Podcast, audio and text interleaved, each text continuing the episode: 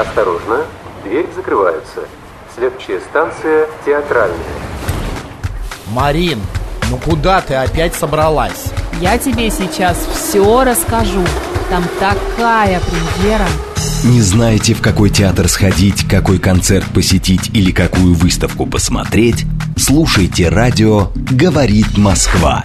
Премьеры, бенефисы, биеннале в программе «Выход в город». Мы плохого не посоветуем. Программа предназначена для лиц старше 16 лет. 13 часов и 6 минут в Москве. Всем доброго дня. В студии Анна Соловьева. Марина Александрова. С вами передача «Выход в город». Она подготовлена совместно с программой мэра Москвы «Мой район». И начнем с вопроса, как вы добираетесь от метро или от станции БКЛ, или от одной из станций московского центрального диаметра до дома.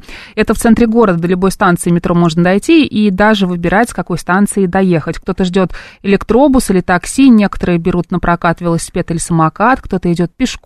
Урбанисты называют эту проблему проблемой последней мили и предлагают решения и на благо жителей, и на пользу э, самого города. Сегодня о последней миле мы э, говорим с ведущим экспертом Института экономики транспорта и транспортной политики НИО ВШО Андреем Борисовым. Андрей, здравствуйте. Добрый день. Добрый Я день. напомню наши координаты. СМС-портал плюс семь девять два пять восемь восемь восемь восемь девяносто четыре восемь. Телеграмм говорит МСК-бот. Если у вас будут какие-то вопросы, пожалуйста, задавайте. Да, и рассказывайте, как вы добираетесь а, от метро. Ну, метро МЦК. Какие у вас МЦК это же тоже метро, да? МЦК это метро. Ну, можно считать, что это МЦК, МЦД и метро, это все такой МЦД, это магистральный внеуличный транспорт, Да, скоростной да. каркас. Да. А, Андрей, а, а давайте вот начнем с как раз вот с этого выражения, с термина «последняя миля». Что это такое, откуда он вообще взялся? Миля, я напомню всем, естественно, школьной программы, это 1 километр 600 метров. Вот это Да. вот, вот условно взятая вот эта вот Да, дистанция. что означает Мгм. выражение? Ну, на самом деле, даже в, в самом названии миля там не кроется никаких э, вопросов, связанных с точной дистанцией Мгм. до десятых там долей и так далее. Термин пришел из грузовой логистики, потому что изначально э, вот этот вот последний отрезок, ну, не как изначально, до сих пор так считается, Мгм. последний отрезок, который преодолевает груз до конечного покупателя, он самый ответственный, самый сложный, самый дорогой. Самый ответственный почему? Потому что он, по сути, показывает лицо компании, перевозчика или той компании, которая занимается в том числе и доставкой своих товаров для нас, как для покупателей.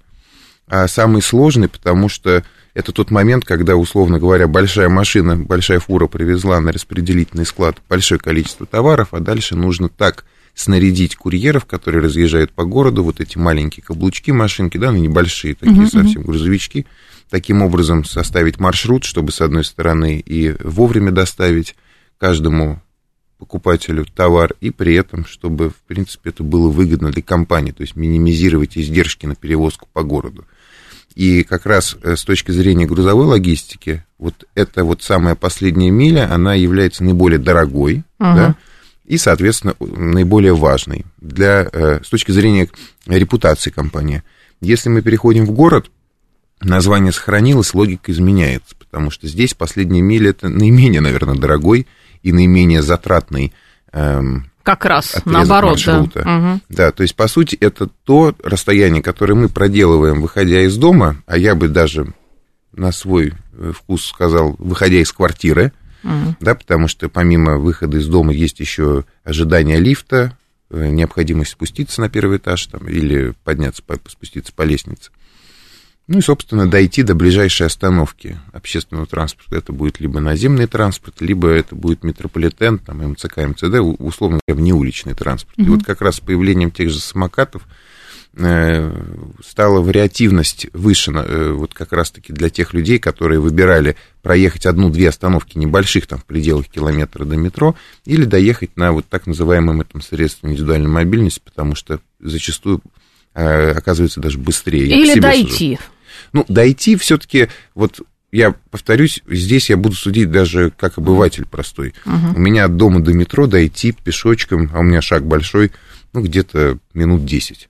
Если я пойду до автобуса, мне нужно будет в среднем подождать его минуту-полторы, э, дойти до него минуты, до остановки я имею в виду минуты три, уже там, считаете, 4,5-5 минут, и проедусь я минуты две, Мгм. ну, там буквально через Ну, одну чуть-чуть вы выигрываете. Ну, и как бы и там, и там то на то выходит. А здоровье? Физическая нагрузка зато Да, да, какая. да. 10 минут идете пешком. Да, безусловно, Да. конечно. Если нет дождя, ветра или Да. снега, то очень-очень-очень хорошо. Но, опять-таки, когда у меня есть возможность на самокате на том же поехать, у меня рядом с домом, сейчас у нас Ага. очень сильная э, Мне кажется, уже практически сеть с каждым большая, домом. да. Да, распространились. да. Даже не то, что сеть, сколько места, где их можно припарковать. Мгм. Но вот эти три минуты у меня так и остаются, это константа, потому что плюс-минус там то на то и выходит. Дошел я до остановки или до ближайшего места, где самокат стоит, и вот потратил время на то, чтобы телефон взять и его, соответственно, взять в аренду самокат. Ну, вот в среднем у меня получается минут 5-6 доехать до метро. Мне То есть кажется, сам- главное, что самое есть выбор, да, можно на самокате, можно на автобусе, можно еще на чем-то, можно просто прогуляться. Да, на самом деле, ну вот я повторюсь, то есть самый существенный ну, такой плюс у меня, как ни странно, оказывается, когда я еду до метро на самокате. А вот э, то, о чем вы сказали, это как раз ключевая, м, можно сказать, функция любого города. То есть, что такое город? Это место, которое предоставляет выбор. Ну, вряд ли у вас будет много выборов, э, находясь где-нибудь в деревне. Да, ну что, при- примерно понятный образ жизни. Город, он на то и город, что если вы хотите, и у вас есть на это возможность, вы можете там жить, условно говоря, там, где вы хотите, в тихом районе, в, в- в центре, опять-таки, если у вас есть на то возможности. Э, Ну, это я очень утрированно говорю. И если мы переходим на поездки, также, если у вас есть большое число альтернатив, то вы становитесь гораздо более гибким, и транспортная система сама по себе становится более адаптируемой текущим условиям. Мгм. Андрей, а когда урбанисты вообще обратили внимание, что решение проблемы последней мили меняет жизнь людей города? Вот прям вот кардинально. Вы знаете, очень неоднозначный вопрос, объясню почему. Казалось бы, ну вот в нашей стране за последние, наверное, лет только 15 мы начали говорить о комфортной городской среде для пешехода, мы видим масштабные программы по благоустройству и развитию общественного транспорта, которые сейчас уже перекинулись на регионы и очень Ага. активно. Э, Если посмотреть на... э, Ну, вот мы говорим про зарубежные аналоги всегда, сравниваем себя с мировыми кейсами. Если вдруг достать старые-старые учебники 40-х, 50-х годов наших советских планировщиков, ну, какая там была э, автомобилизация в то время, да, сколько машин было? Ну, практически их не было. Ну, казалось бы, ну, при чем здесь современная урбанистика и то, что писали там в лохматых годах? Я вот с большим удивлением и с большим удовольствием читал книжку одного из наших планировщиков годов 50-х, где ну, просто человек как будто будущее видел. Он рассказывал, что вот в условиях, когда вот у вас люди пользуются там чуть ли не электросамокатами, и вот э, описывал не просто какие-то вещи концептуальные, как блогера, а вполне себе естественно эм, своей профессии все переводил на цифру и на план, на карту города. Поэтому, если говорить, когда начали планировщики обращать внимание на необходимость удобства, комфорта подхода к станциям внеуличного транспорта, к остановкам общественного транспорта, я думаю, что, по крайней мере, в нашей стране это зародилось весьма и весьма давно, ну, в первой половине прошлого века. Ну и у зарубежных коллег также. Все-таки мы достаточно были сильно интегрированы, я имею в виду, в том числе и до, до революционных наших коллег с э, иностранными партнерами, которые также занимались э, вопросами городского и транспортного планирования. А, кстати, а вот в мире какие существуют подходы к проблеме последней мили? Ну, на самом деле все весьма просто. Первое – это строить больше и ближе к тем объектам транспортной инфраструктуры, которые являются наиболее, условно скажем, мощными, то есть перевозят больше пассажиров. Ну, к примеру, у вас есть станция метро, и у вас есть станция, остановка автобуса. Понятное дело, что у станции метро будет логичнее построить более плотную что-то, э, застройку, я имею в виду, насытить ее разного рода функциями, потому что там большой пассажиропоток генерируется. И, в принципе, если вы приезжаете на станцию метро, и вы сразу же там рядом работаете или там живете, у вас очень мало времени уходит на то, чтобы вот эту последнюю милю совершить.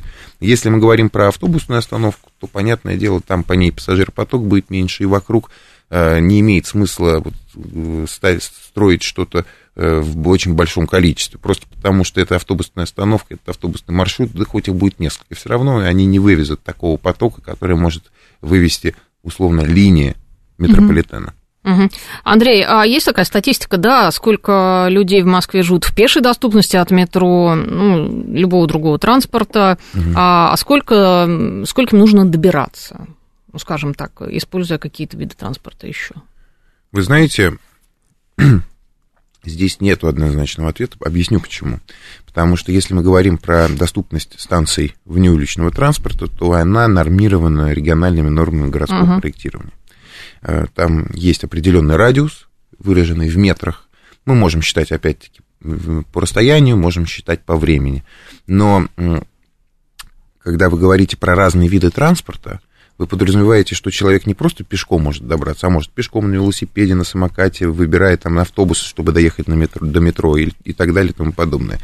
Когда рассчитывается нормативная доступность, она рассчитывается по э, все-таки пешей uh-huh, корреспонденции. Uh-huh. Поэтому здесь сказать, э, какое, э, какая доля населения в, как, в той или иной мере угу. обладает этой самой доступностью, ну, допустим, в бюджете времени до 10 минут, используя разные виды транспорта, я думаю, сильно большее, нежели те, которые нормативно имеют эту самую доступность в пешем э, в исполнении, скажем так. Угу. А как, да. Да я просто хотела прочитать тут реплика от слушателя. Угу. Константин Черный пишет. Пешая доступность до метро 5 минут и 25 минут. Это совершенно разные вещи. Да что вы говорите? Ну, ну это, это, это так. Это абсолютно так. И вот я полностью согласен здесь с Константином. Очень важную, на самом деле, вещь поднял. Вопрос, вернее. Почему? Потому что условные 5 минут, условные 25 минут, именно когда вы идете пешочком, да, не едете угу. на автомобиле, даже если в пробке постояли, ну, все-таки своя, своя машина, если это личный угу. автомобиль, да, они ощущаются абсолютно по-разному. И более того, если у меня есть э, альтернатива пройтись 20 минут до метро или подождать автобус там минут 5 и доехать за минут 5, то есть за 10 минут, ну вот... Эм, ну, тут разные факты. Человек, мне кажется, с гораздо большей вероятностью, да. если у него есть возможность, вообще автомобиль приобретет, нежели mm-hmm. будет решать, мне автобус подождать 5 mm-hmm. минут mm-hmm. или мне там, условно говоря, 20 минут пешком идти. Потому что помимо всего прочего, есть еще такая важная штука, как транспортная утомляемость. И она обычно, ее сложно посчитать. Мы что можем посчитать? Время в пути и деньги. И, как правило, и мы, и наши зарубежные коллеги всегда вот стоимость вре- э, пути считаем угу. во времени, в деньгах. А вот эти показатели комфорта и транспортной утомляемости, которые, в принципе, одно от другого зависят, э, они, э, как правило, сложно поддаются расчетам и не учитываются. А в принципе эта вещь очень важная, потому что с точки зрения этой самой утомляемости, мне и 20 минут идти долго, я устану, особенно если дождь или холод. И 5 минут ожидать автобус, ну, как-то тоже не камельфо. То есть лучше сесть в свой автомобиль и добраться до точки назначения? Да, конечно. И ровно поэтому мы видим, как города стараются, а, предложить гораздо больше вариантов передвижений, угу. б, повысить комфорт передвижения на общественном транспорте и при этом э, стараться как бы стараться этично, но все-таки ограничивать использование индивидуального транспорта. Mm. Вводом платных парковок, где-то более жесткие меры, э, платный въезд в центр, где-то еще более жесткие меры, это эм, абсолютно конские, простите, да, налоги на приобретение автомобиля. Тут, пожалуйста, пример того же самого Сингапура. Uh-huh. Но, тем не менее, не должны быть вот эти вот меры по ограничению использования индивидуального транспорта, а ограничения, оно неизбежно, города не резиновые, они не должны быть в одностороннем порядке э, реализованными. То есть у нас должно э, при этом также этому одному должно сопутствовать другое. В данном случае я имею в виду развитие общественного транспорта, повышение комфорта, в принципе, передвижения не только там на метро, на автобусе, но и вот как раз вопрос по, по последней миле. Да. Удобство вообще подходов к станциям, к остановкам, чтобы я не по грязюке шел, да, а шел все-таки по комфортному тротуару, и чтобы все-таки сами остановочные павильоны тоже предоставляли комфорт. Андрей, а как меняется жизнь горожан и вообще самого города, когда городские власти начинают заниматься решением проблемы последней мили? Ну, смотря как они начинают ее решать. Но, как правило, меняется очень просто. И мы это можем видеть по так называемому соотношению доли пассажиропотока, который перетекает, можно mm-hmm. сказать, с индивидуального транспорта на общественный. Если мы видим позитивную динамику, то есть у нас, к примеру, э, передвигается на Э, метрополитене, там, условно, 8, ну, на всем общественном транспорте, 80%, порядка до 80%, и порядка 20-22% передвигаются на э, автомобилях. Это в среднем, в среднем по городу там за сутки. Понятно, что если мы видим картину обратную, что у нас растет доля передвижения на автомобиле, падает доля на общественном транспорте, mm-hmm. мы можем сказать, что это некое ухудшение. Но Здесь тоже есть важный нюанс. Вот в Москве сейчас распределение поездок по видам транспорта, вот я сказал, примерно там 78 на 22. Оно в течение дня, конечно, меняется, потому что утром большой объем автомобилей выезжает и вечером, поэтому это соотношение может меняться. Но в среднем по городу, повторюсь, 78 на 22 в большинстве, конечно, общественный транспорт. Можно ли сказать, что это хорошо? С одной стороны, конечно, мы это говорим, что у нас очень большое количество людей именно являются пассажирами. Но с другой стороны, получается, что только 20% пассажиров, э, я имею в виду ежедневно выезжающих в городе людей, могут пользоваться автомобилем. Все ли это люди из числа автовладельцев? Далеко не все, сразу скажу. Поэтому Здесь мы, видите, встречаемся еще с некими реалиями, которые обусловлены планировочными особенностями нашего города, которые были еще заложены в советское время. Город, к сожалению, не всегда может э, принять такое количество принять автомобилей. Такое просто, количество да. автомобилей. У нас есть хорошие примеры самых автомобилизированных стран мира. Ну, простой пример, Соединенные Штаты возьмем. Эм, такой... планировка города другая, городов, ну, в принципе, изначально была. Они, на самом деле, изначально, вот на, на, э, на начало 20 mm века, там были очень мощные трамвайные сети, метрополитены строились и так далее. Дальше появилась одноэтажная Америка, появился индивидуальный автомобиль. И вот я очень люблю приводить пример города Хьюстона. Ну, там больше 30% территории города, которые, могла бы, которые могли занять парки, mm жилье то же самое, Э, development, да, разного рода, угу. разного функционала, общественно-делового, коммерческого. Это дороги, наверное. Это не только дороги, это плоскостные парковки. Угу. То есть это город, который превращается потихоньку в, в автомобильное лежбище. Да. Да, и это большая проблема, которую наши коллеги тоже там стараются решать. Ну, я хочу сказать, э, я просто посещала в свое время Лос-Анджелес, там дикие пробки. Тоже эта проблема никак не решается пока. Да, ну а более того, они, то есть у, у, у нас проблема вот в нашей стране какая? У нас не рассчитывали в советские планировщики на такой резкий скачок э, автомобилизации, что, у нас, бронки, что мы да. вдруг сможем позволить автомобили покупать. Что у каждой семьи количестве. будет не по одному автомобилю, да? да? А, а в Америке, наоборот, подумали, что вот каждому по автомобилю, вот сейчас заживем дороги, построим. В итоге uh-huh. к чему пришло? К тому, что у них вот этот экстенсивный рост, экспансия uh-huh. вот этих одноэтажных э, пригородов, она дошла до того, что просто поняли, что так жить нельзя, придется что-то делать. И наши поняли, что угу. так тоже жить нельзя, надо развивать общественный транспорт, нужно в том числе достраивать дороги, потому что когда у вас слишком бедная улично-дорожная сеть, низко связанная, угу. конечно, у вас будет всегда перегруз в, режим, ну, в, в часы пик. И у нас в Москве огромными темпами идет строительство транспортное. И если вот вы сказали, привели пример Лос-Анджелеса, там тоже им приходится большое количество денег вкладывать в развитие системы общественного транспорта, в строительство метрополитенов, электрички. Но, повторюсь, у них другая сложность. У них э, как бы, представьте себе большую-большую такую территорию одноэтажных домиков, вот этих вот, single family house. Uh-huh, uh-huh. Ну, ее никаким общественным транспортом, ну, даже если uh-huh. очень захочешь, ну, запустишь там маршрут автобуса, ну, за день только проедет от начала до конца, чтобы объехать каждый домик. Когда мы говорим про городскую застройку плотную, вот как у нас, допустим, да, мы говорим о том, что у нас есть там 15-этажный дом, вот этот 15-этажный дом, там живет столько же людей, сколько живет в одном целом большом квартале американской субурбии. И куда лучше привести остановку общественного транспорта? Куда, точнее, это проще, сделать удобнее, эффективнее да. и проще? Да? Угу. Ну, конечно, в случае с э, более э, плотной организацией застройки. Поэтому, угу. но опять-таки, еще один момент слишком плотное это тоже не очень хорошо. Поэтому вот есть некая золотая середина. Вот в этом плане повезло достаточно европейским странам, которые изначально не обладали такими территориальными резервами и, соответственно, несмотря на это, кстати, тоже пережили болезнь массовой автомобилизации, когда там и каналы закапывали, делали из них дороги, сейчас их обратно раскапывают. Можно увидеть фотографии того же Амстердама или mm-hmm. того же Парижа прошлого э, столетия, годов 70-х, 80-х, все в машинах, как mm-hmm. будто бы э, Москва начала нулевых. Угу. Все проходим через одни и те же болезни. Андрей, по программе «Мой район» около станции метро оборудуют велопарковки и открывают пункты велопроката. Uh-huh. Именно велосипеды называют транспортом для последней мили. Насколько активно жители Москвы пользуются а, ну, вот именно велосипедом, чтобы до метро добраться? Uh-huh. Есть какая-то статистика? Вы знаете, может быть, она и есть, и, скорее uh-huh. всего, она имеется и у Центра организации дорожного движения, у Диптранс, что есть так... Посмотрите, такое чувство, что они все, все, все возможные данные собирают. Там uh-huh. Вопрос только в том, э, у кого их узнать. А если говорить про мое личное восприятие, то, что я вижу и чем я пользуюсь, мне кажется, когда вот появился сначала вот самокат. Угу. Вот вы самокатчик, да? Ну, Аккуратно наверняка. Э, вы знаете, я пользуюсь своим автомобилем, и пользуюсь общественным транспортом, и периодически пользуюсь самокатом. Сейчас я приехал с работы к вам на самокате, просто потому что удобнее, потому что быстрее. А если говорить про то, что я вижу, появление самоката, мне кажется, оставило далеко-далеко позади велосипеда.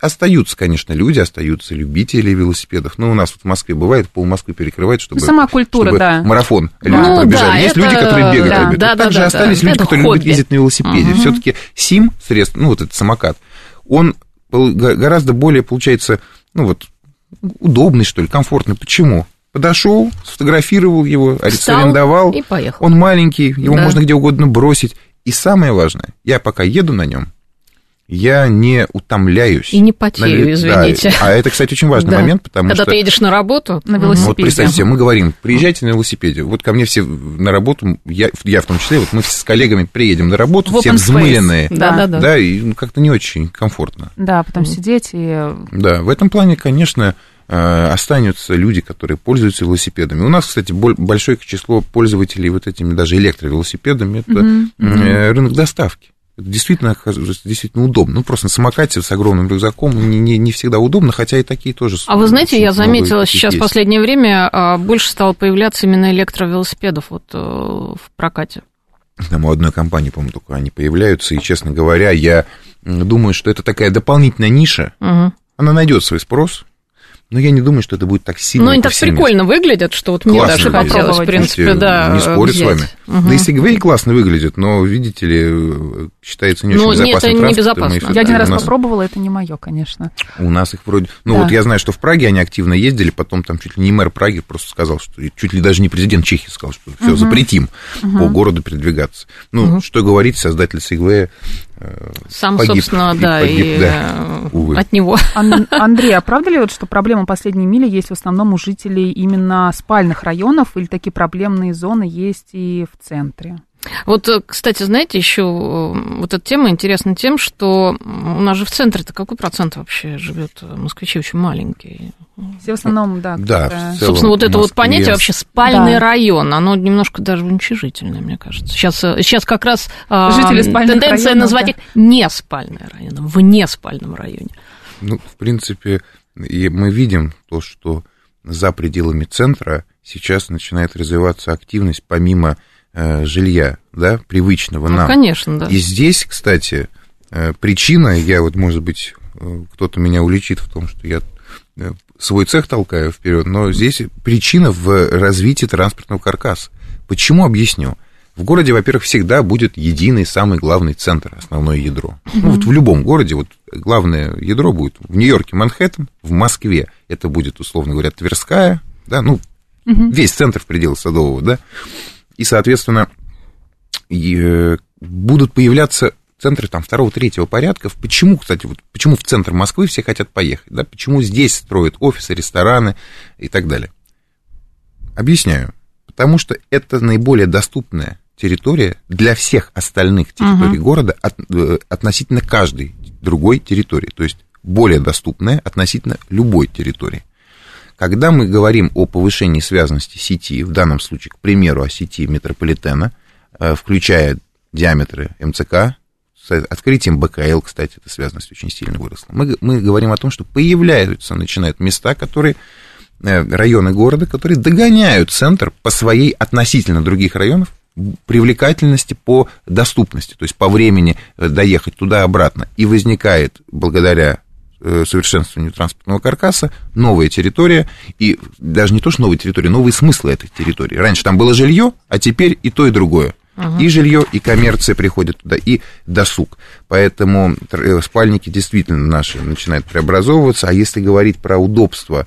А вот и про удобство давайте поговорим сразу после выпуска новостей на «Говорит Москва». У нас в гостях ведущий эксперт Института экономики, транспорта и транспортной политики Высшей школы экономики Андрей Борисов. Новости на «Говорит Москва». Осторожно, дверь закрывается. Следующая станция театральная. Марин, ну куда ты опять собралась? Я тебе сейчас все расскажу. Там такая премьера. Не знаете, в какой театр сходить, какой концерт посетить или какую выставку посмотреть? Слушайте радио «Говорит Москва». Премьеры, бенефисы, биеннале в программе «Выход в город». Мы плохого не посоветуем. 13 часов и 35 минут в Москве. Всем доброго дня. В студии Анна Соловьева. Марина Александровна. Программа «Выход в город» подготовлена совместно с программой мэра Москвы «Мой район». Мы обсуждаем сегодня последнюю милю. У нас в гостях ведущий эксперт Института экономики, транспорта и транспортной политики Высшей школы экономики Андрей Борисов. Андрей, здравствуйте. Добрый день еще Добрый раз. день. Мы обсуждали а, так называемые спальные районы. Проблемы вообще, есть ли там какие-то проблемы? или- Нет, о том, что Да. именно вот эта вот э, проблема, именно проблема последней мили, она касается, как правило, именно спальных районов, которые, собственно, в основном и есть в Москве, потому что центр это все-таки, да, сколько тут живет? 700, по-моему, я смотрела, 770, что ли, тысяч? Ну, да- так даже если живет не 770, там и 970, Это всё равно будет немного по сравнению- море да, по да, да, сравнению да, с да. населением города. Мгм. А люди в основном распределены как раз вот то, что мы называем окраином, хотя это, в принципе, не всегда окраина, это уже Ну, не да, окраина. я бы так не Мгм. называл, потому что вот я живу на Ленинградском шоссе, и я очень люблю это направление, и никогда в жизни его окраиной не назову, где бы то ни было, неважно, это метро аэропорт или это метро лично. Ну, метро аэропорт это вообще уже центр. Вот, да, ну, уже да. центр, да, еще лет каких-то сто назад это уже было А, это было Подмосковье. ближе, ближе, Мгм. да, ближе к пригороду. Вот, а если ну, вот, возвращаться к тому, чем мы закончили до, э, про спальники. Ну, во-первых, мы видим изменение функционального э, насыщения многих районов, во многом обусловленного повышением связанности именно с системой магистрального внеуличного транспорта. Здесь спасибо метрополитену, спасибо диаметрам, спасибо МЦК. Потому что действительно они у нас э, берут на себя основной пассажиропоток, который передвигается у нас по городу. А почему, э, как правило, говорят про спальные районы, что там эта проблема последней мили наиболее актуальна? Ну, да, действительно, там живет много людей, большое количество домов жилых, и до всех нужно э, удобно, удобно организовать подходы, да, подъезды. Но в центре, в центре города, опять-таки, все зависит от того, куда человеку надо. Потому что, да, конечно, самая связанная территория города это всегда центр. Первое, основное, там, самое мощное ядро города. Ну, сколько у нас в центре станций метро? Ну, конечно, большое количество. Причем не просто станций, а именно пересадочных станций, где мы можем выбирать между линиями. Но если представить себе ситуацию, где, где, где человек там работает в каком-нибудь переулочке, да, где надо человеку дойти куда-то, то тут вопросы последней мили могут также возникать. Я могу на примере моего университета привести э, Давайте. некую, некую аналогию. У нас э, наше основное здание, кампус на Покровке расположен. Ну, тут огромный недалеко. кампус, да. Неподалеку. Да, вот тут буквально недалеко. А я работаю в здании на Мясницкой. В здании на Мясницкой я могу дойти как от Лубянки, так и от чистых прудов. Чистые пруды там три перед линии сходятся в одном месте. На Лубянке две линии. Ну, если уж захочу пешочком, могу еще до театральной, до площади революции дойти. А, На Покровке. Мне надо либо доехать на трамвае, ну, сейчас самокат появился, очень сильно спасает ситуацию, до чистых прудов, ну, либо пешком пройти, но это долго. Либо дойти до Курской, по Францову полю надо будет по- подняться в сторону Садового, там, спуститься, в подземный переход опять подняться, и вот он, я на Курской. Соответственно, вот простой пример. Территория самого центра, пожалуйста, напротив нашего кампуса на Покровке, там, Хитровская площадь, одна из цитаделей московской культурной жизни, да, и в какое-то время. И вот, пожалуйста, самый центр города, и все равно есть места, э, куда не, не, не очень-то удобно добираться по сравнению, условно говоря, там, с той же самой Мясницкой. Х- Плохо ли это? Ну, с точки зрения удобства добраться, наверное, да. С появлением СИМ стало удобнее, когда сезон. А, нужно ли, означает ли это, что нам нужно там срочно копаем метро на Покровке? Да нет, конечно, потому что, я повторюсь, город, и в том числе даже в центре города, в самом развитом его э, месте, да, в самом насыщенном и историей, и вообще количеством функций, он должен предоставлять м, такое, скажем, калейдоскоп а, не только ощущений, э, как бы странно это ни звучало, э, и функций, но в том, ну, как бы, наверное, да, неправильно выразился, не только функции, но и ощущения, потому что Яузский бульвар, который сразу за Покровским начинается, вообще очень уникальная штука. он практически безлюдный, но в этом его фишка, поэтому люди его так и любят. Поэтому, возвращаясь к вопросу последней мили, в центре они тоже есть, но является ли это проблемой однозначно? Вопрос дискуссионный. Угу. Я бы вообще советовал людям, которые приезжают в Москву, да, погулять, э, сесть на трамвайчики и покататься вот по, разным маршрутам. Как раз это, это, это, это очень интересно, и город посмотрят, угу. и вообще как-то познакомиться. Угу. Да я вообще большой, угу. ну, знаете, как все урбанисты любят трамвайчики. Очень угу. люблю трамвайчики, и вообще желаю Москве, чтобы этот вид транспорта, который в свое время немножко потерялся, потому что вроде бы основной пассажиропоток на метрополитене ездит, угу. довести пассажиров на автобусах довезем, а, а сейчас мы видим его развитие. Я очень надеюсь, что мы увидим в скором времени появление новых направлений и связи существующих uh-huh. направлений. Вот дискуссия, дискуссия давно была о необходимости продления трамвайной системы от чистых прудов по Сахарова вверх до Каланчевской площади. Классная штука. Если посмотреть на проспект Сахарова, он просто пустой. Да, там, кстати, вполне можно. Его зачем построили такой линию? большой? Uh-huh. Генплан 35 года. Так предполагал, что прорубят здоровый проспект. Угу. И, собственно, э, в створе эм, проспекта Сахарова, который сейчас упирается в Сретенский бульвар, там уже были, вот в, там за уже Сретенским бульваром, в райончике как раз угу. у нас, где Мясницкая, дома построены заранее, э, уже в советское время, такие с красивыми сталинскими фасадами, которые предполагали, я имею в виду сами архитекторы, что вот сейчас прорубят нам этот проспект, и, и как, как раз дом станет там, да. э, на как бы красивым парадным да. фасадом прямо напротив проспекта. И, то есть заранее начинали строить дома. Это очень интересные такие остатки э, вот этого генплана. Вы сидите, кстати, в здании тоже таком же. Здесь mm-hmm. у вас хотели прорубать до Ордынки, вот туда тоже большой-большой, mm-hmm. э, большой магистраль. Слава богу, что этого не сделали. И мы сейчас тут находимся. Но, тем не менее, да. это история, то есть город это уже город. Интересно. В таком каноническом, да. А есть ли какие-то данные вообще, как сокращается спрос на каршеринг, вызовы такси, когда власти начинают решать проблему последней мили? Да вы знаете, на самом деле таких данных нет. Возможно, если они у кого-то и есть, то я бы в них даже не особо-то и верил. Почему? Потому что если мы говорим про такси, про каршеринг, это все-таки коммерческие данные, с которыми не захотят делиться игроки рынка, и их можно понять. Угу. Но если говорить про последнюю милю, ну вот я мог бы доехать от работы до вас на такси. Мог бы. В целом цены в Москве ну, на такси сегодня, это позволяет. Дело в том, что сегодня праздник, кстати, я всех поздравляю. Сегодня день города. Сегодня ну, могут быть проблемы как раз доехать на такси. Ну, во-первых, да, время. А с другой стороны, э, мне, если бы вот очень хотелось, чтобы моя поездка прошла в комфорте, вот сейчас дождь бы полил, ну, не да. поехал бы я бы до вас на самокате, даже если бы очень захотел. Но я не сумасшедший. Э, вот, как ни странно. В дождь вот. не ездите, да?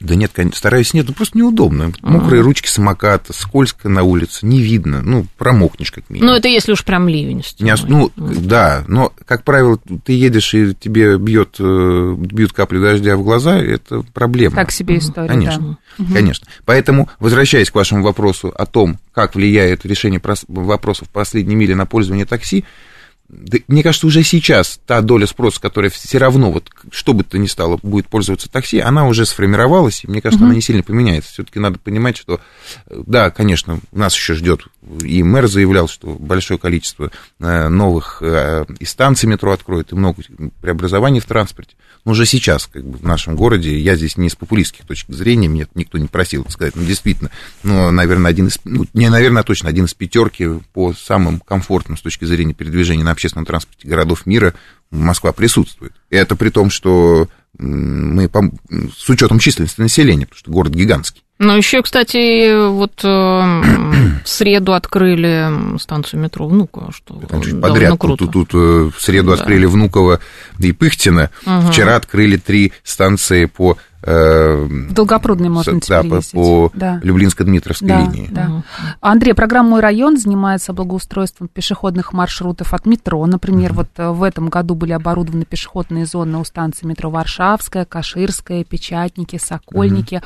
Как вы считаете, какой должна быть инфраструктура последней мили, чтобы это было удобно для жителей? Может быть, там какие-то лавочки, угу. озеленение, киоски, еще что-то? Слушайте, лавочки, киоски, это киоски возникали в Москве в нулевые по причине того, что наша планировка не подразумевала mm-hmm.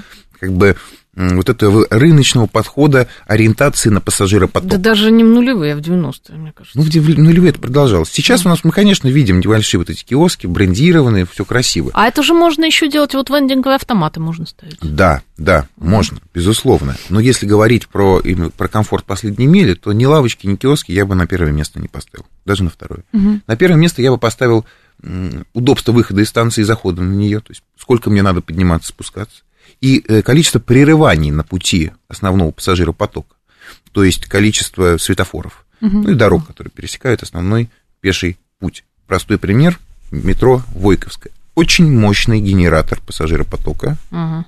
торговый центр, который там расположен. Более того, через него идет пересадка на МЦК.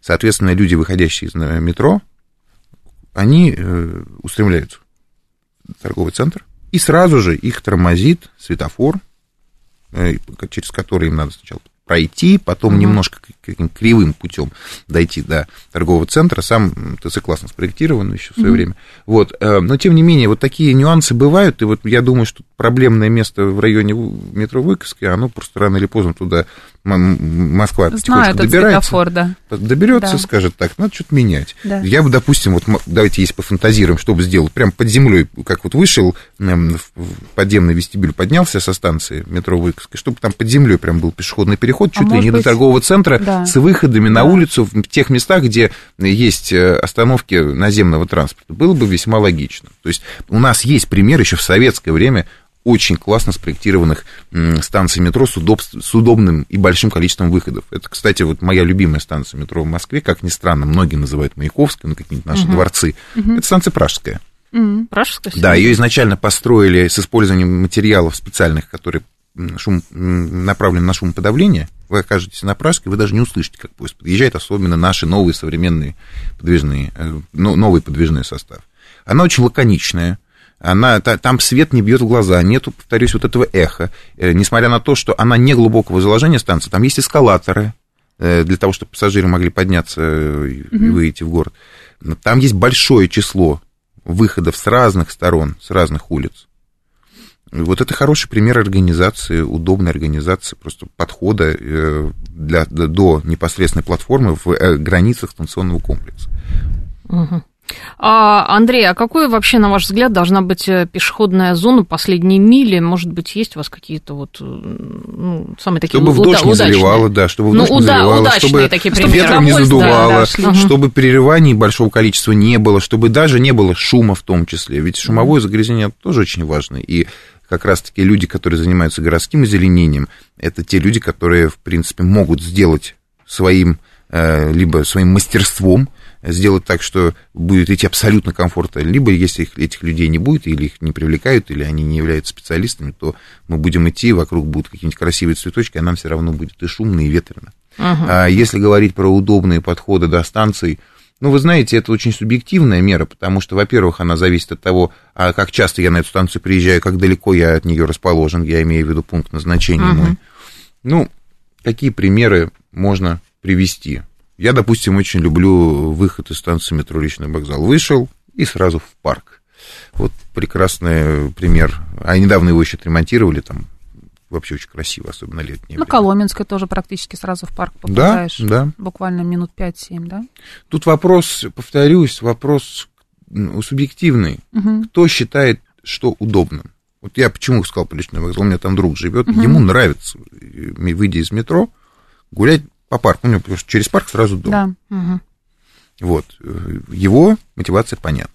Если говорить про э, меня, вот я живу на метро Выковская, я вам уже э, рассказал про те нюансы, которые я считаю можно было бы устранить, и рано или поздно, я уверен, они устранены будут. Поэтому рецепт, он один. Чтобы было, вот мы начали говорить еще до перерыва про транспортную утомляемость, чтобы было меньше подъемов, спусков, чтобы было меньше прерываний нашего маршрута, чтобы он был желательно не шумным и желательно не ветреным. И если уж прошел дождик, то хотя бы не был вот он весь в лужах. чтобы было комфортно. А, кстати, наш слушатель Константин пишет в Телеграме, трамвай это просто супер. Мы с женой иногда просто садимся, едем на трамвае без всяких целей.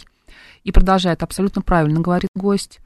А, у меня следующий вопрос, Андрей, к вам. Известно ли вообще, как меняется криминальная обстановка после благоустройства пешеходных зон? Мгм. Есть ли у вас какие-то данные? Вы знаете, повторюсь по- насчет данных. Убежден они есть. У МВД. Убежден они есть. Но я бы здесь даже другую вещь э, поднял такой момент.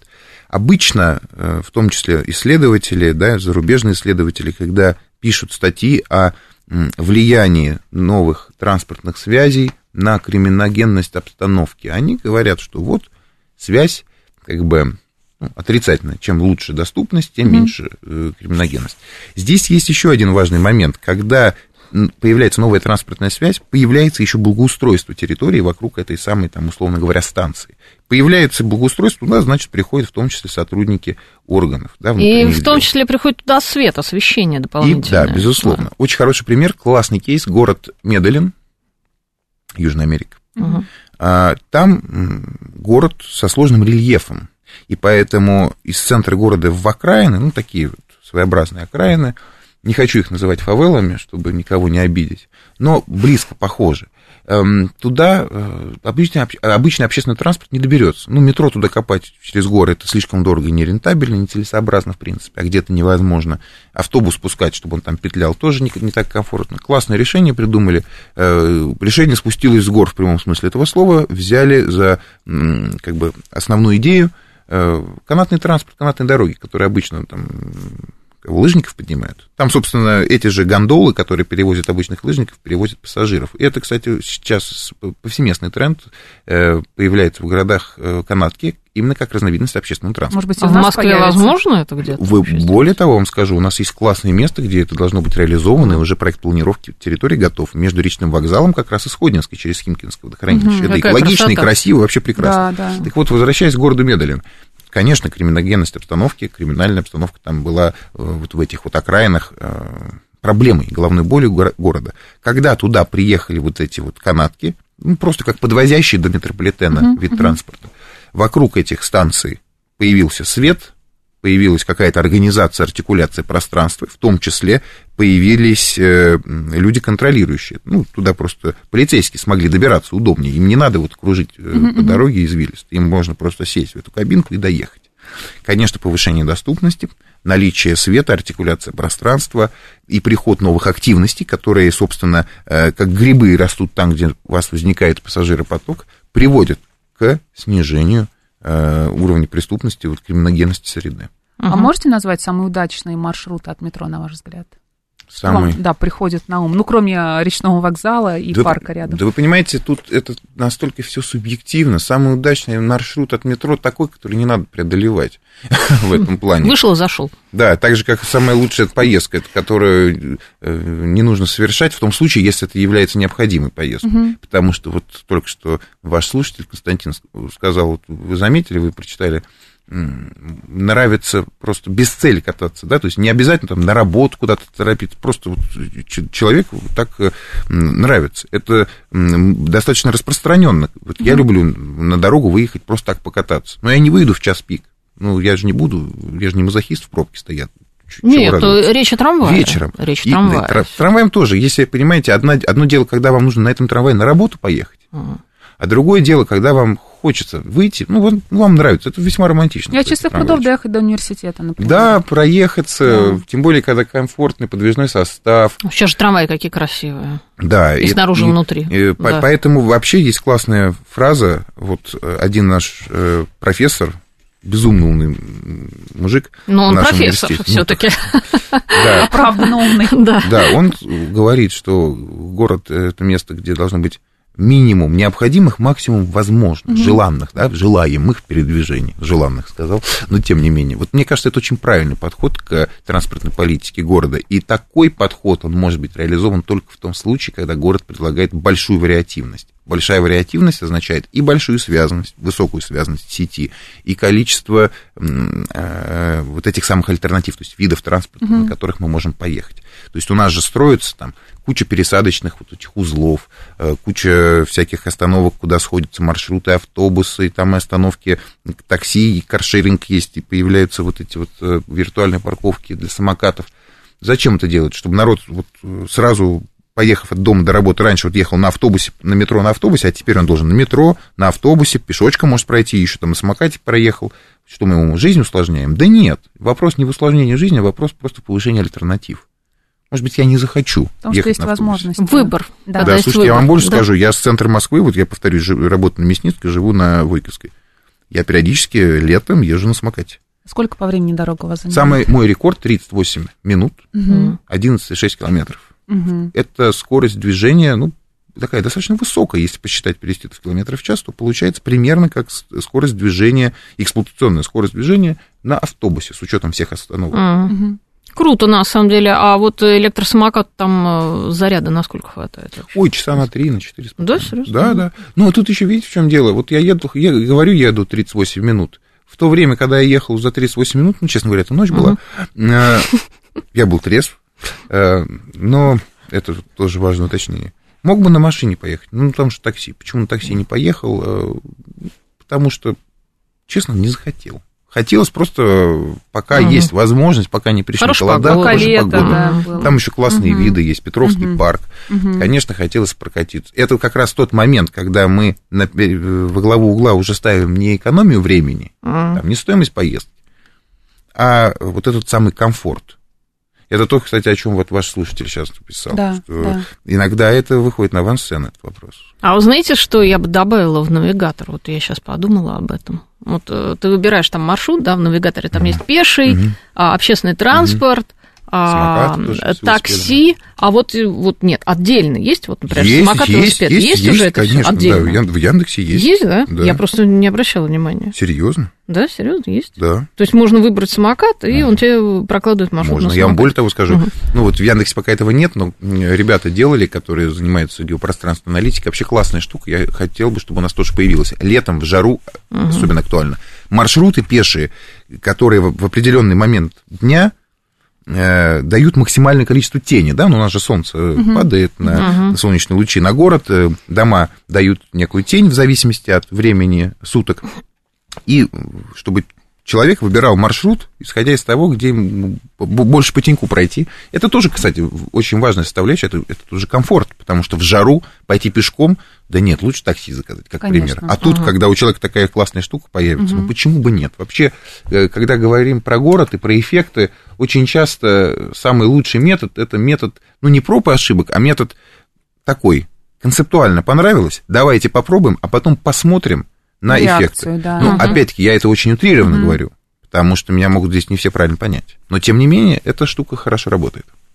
Андрей, не могу не задать вопрос, э, он довольно важный. А, Сейчас активно строится метро в Москве, ну, собственно, это ни для кого не новость, оно строится уже вот последние несколько лет, причем очень активно. А, Метро, диаметры, территории вокруг этих станций облагораживаются, организуются по программе «Мой район». Это программа мэра Москвы, я напомню. А, Сейчас идут работы возле станции Университет Дружбы Народов, Корниловская, Троицкая линия метро, аэропорт Внуково, Пыхтина, Солнцевская линия, а также вокруг строящихся станций Яхромская, Люблинская, Дмитровская линии. Вот вы, как профессионал, назовите, пожалуйста, решение об устройстве новых пространств, которые вам вот именно как эксперту кажется наиболее удачным. Слушайте, ну вот из того, что вы перечислили, э, я буду вам, я буду откровенен Мгм. с вами со всеми. Я вообще половину, там половину названий станции не знала, что у нас такие есть. Вот, понимаете, это как в одном юмористическом шоу так говорили, что у нас уже цвета линии закончились. Мы запустили линию белую, э, не можем найти на карте. Так вот, э, если говорить про то, что я знаю, мне вот очень нравится пространство, которое сделали вокруг, в общем, на площади у Павелецкого вокзала.